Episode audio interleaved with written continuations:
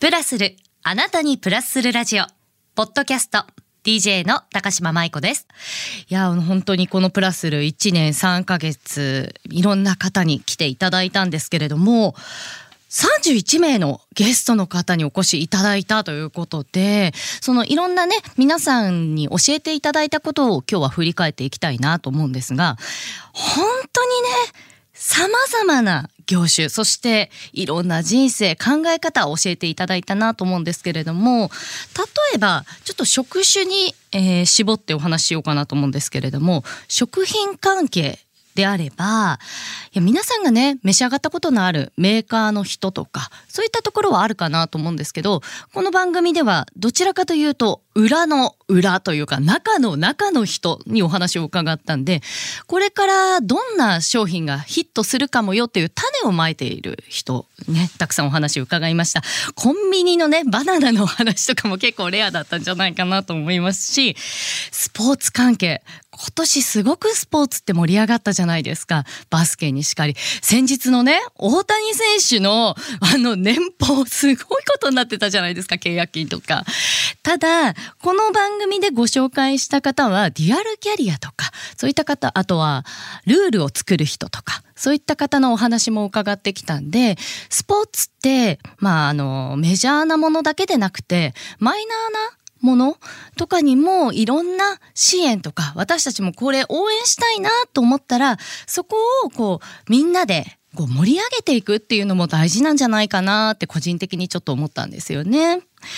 で、あとこれ意外だったんじゃないですかね。あの声だれっていう意味ではスタジアム DJ のパトリック・ユーさんとか、あとはもうほぼほぼ私も毎日聞いてましたよ。電車の中の英語のアナウンス、あ、この方がやってらっしゃったのっていうようなね、クリステル・チアリさんね、ほんでお笑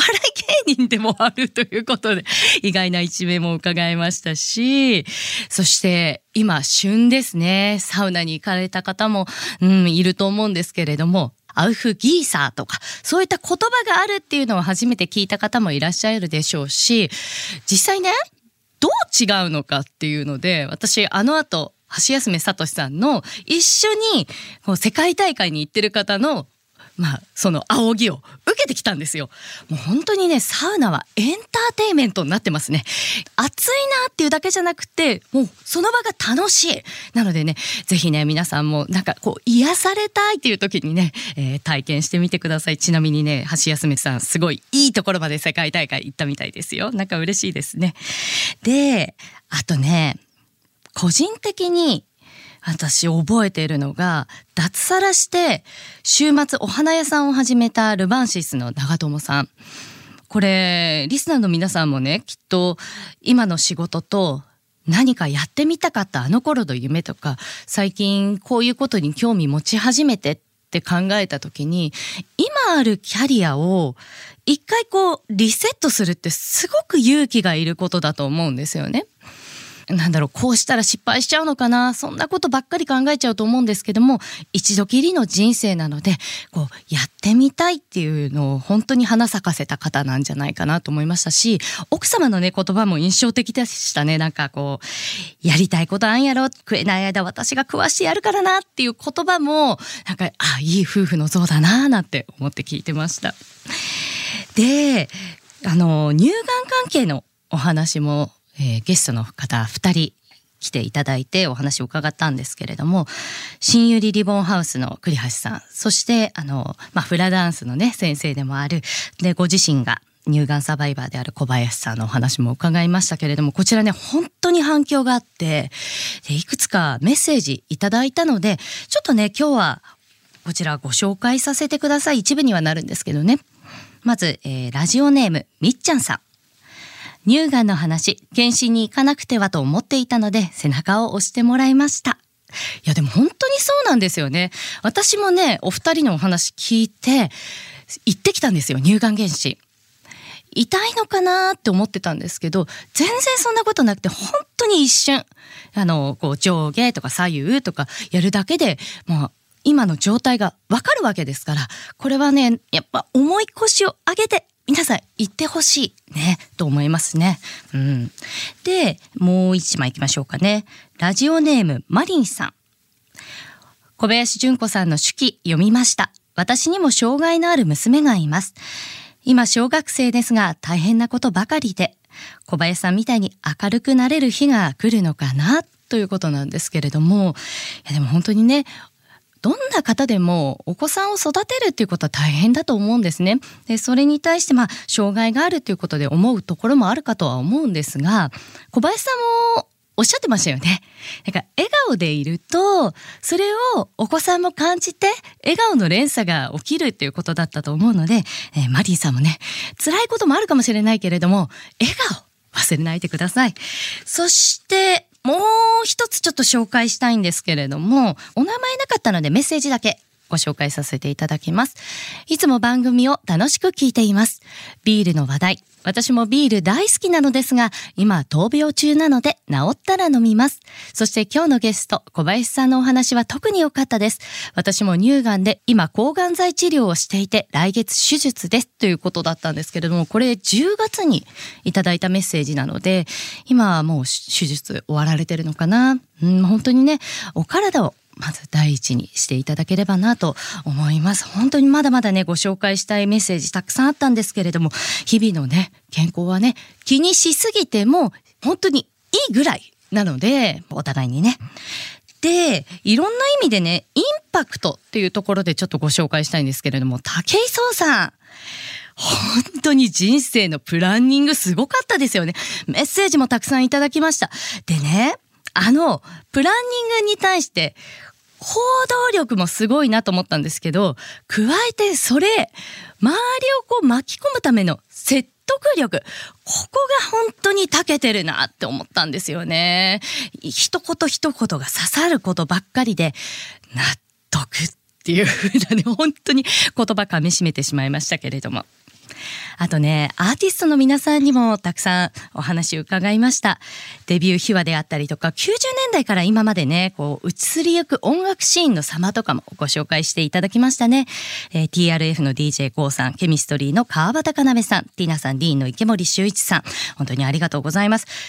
で一つねご紹介したいものがあるんですよね。ちょっとよろしいですか。もう一つご紹介したいメッセージがあります。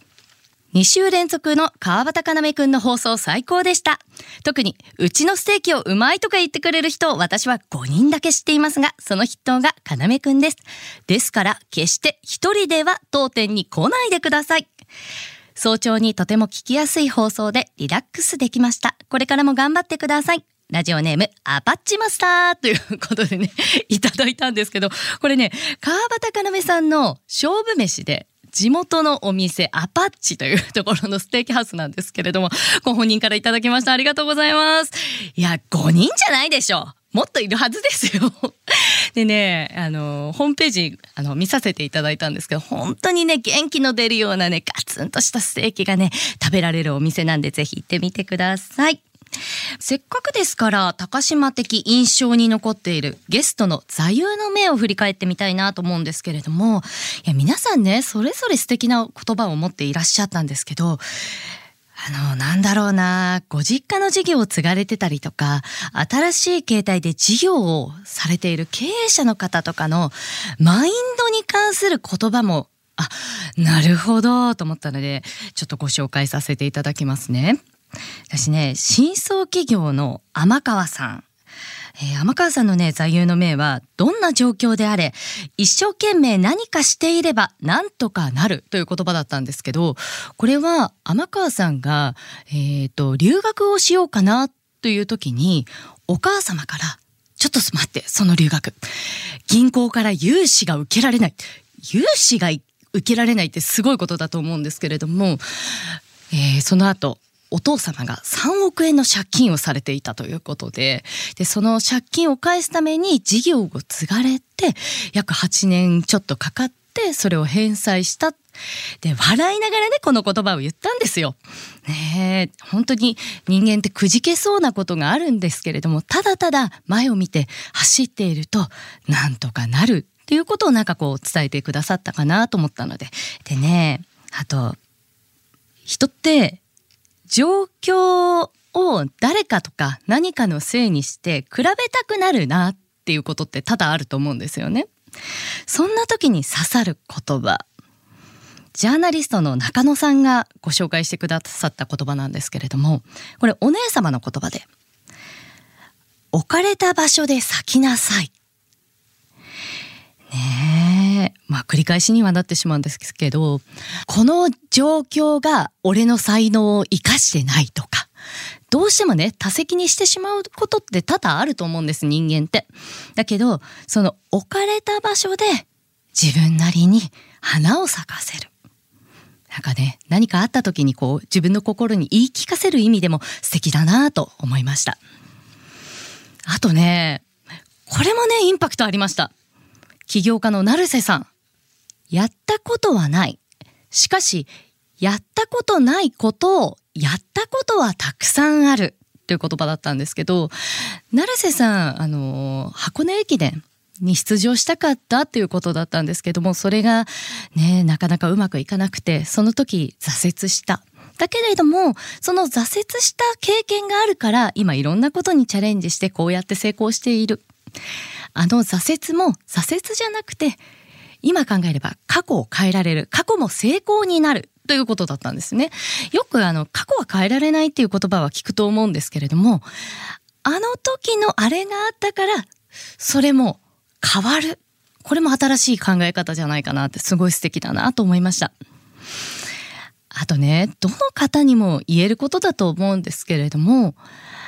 周りの方に常に感謝があるっていうことは大事だと思うんですね。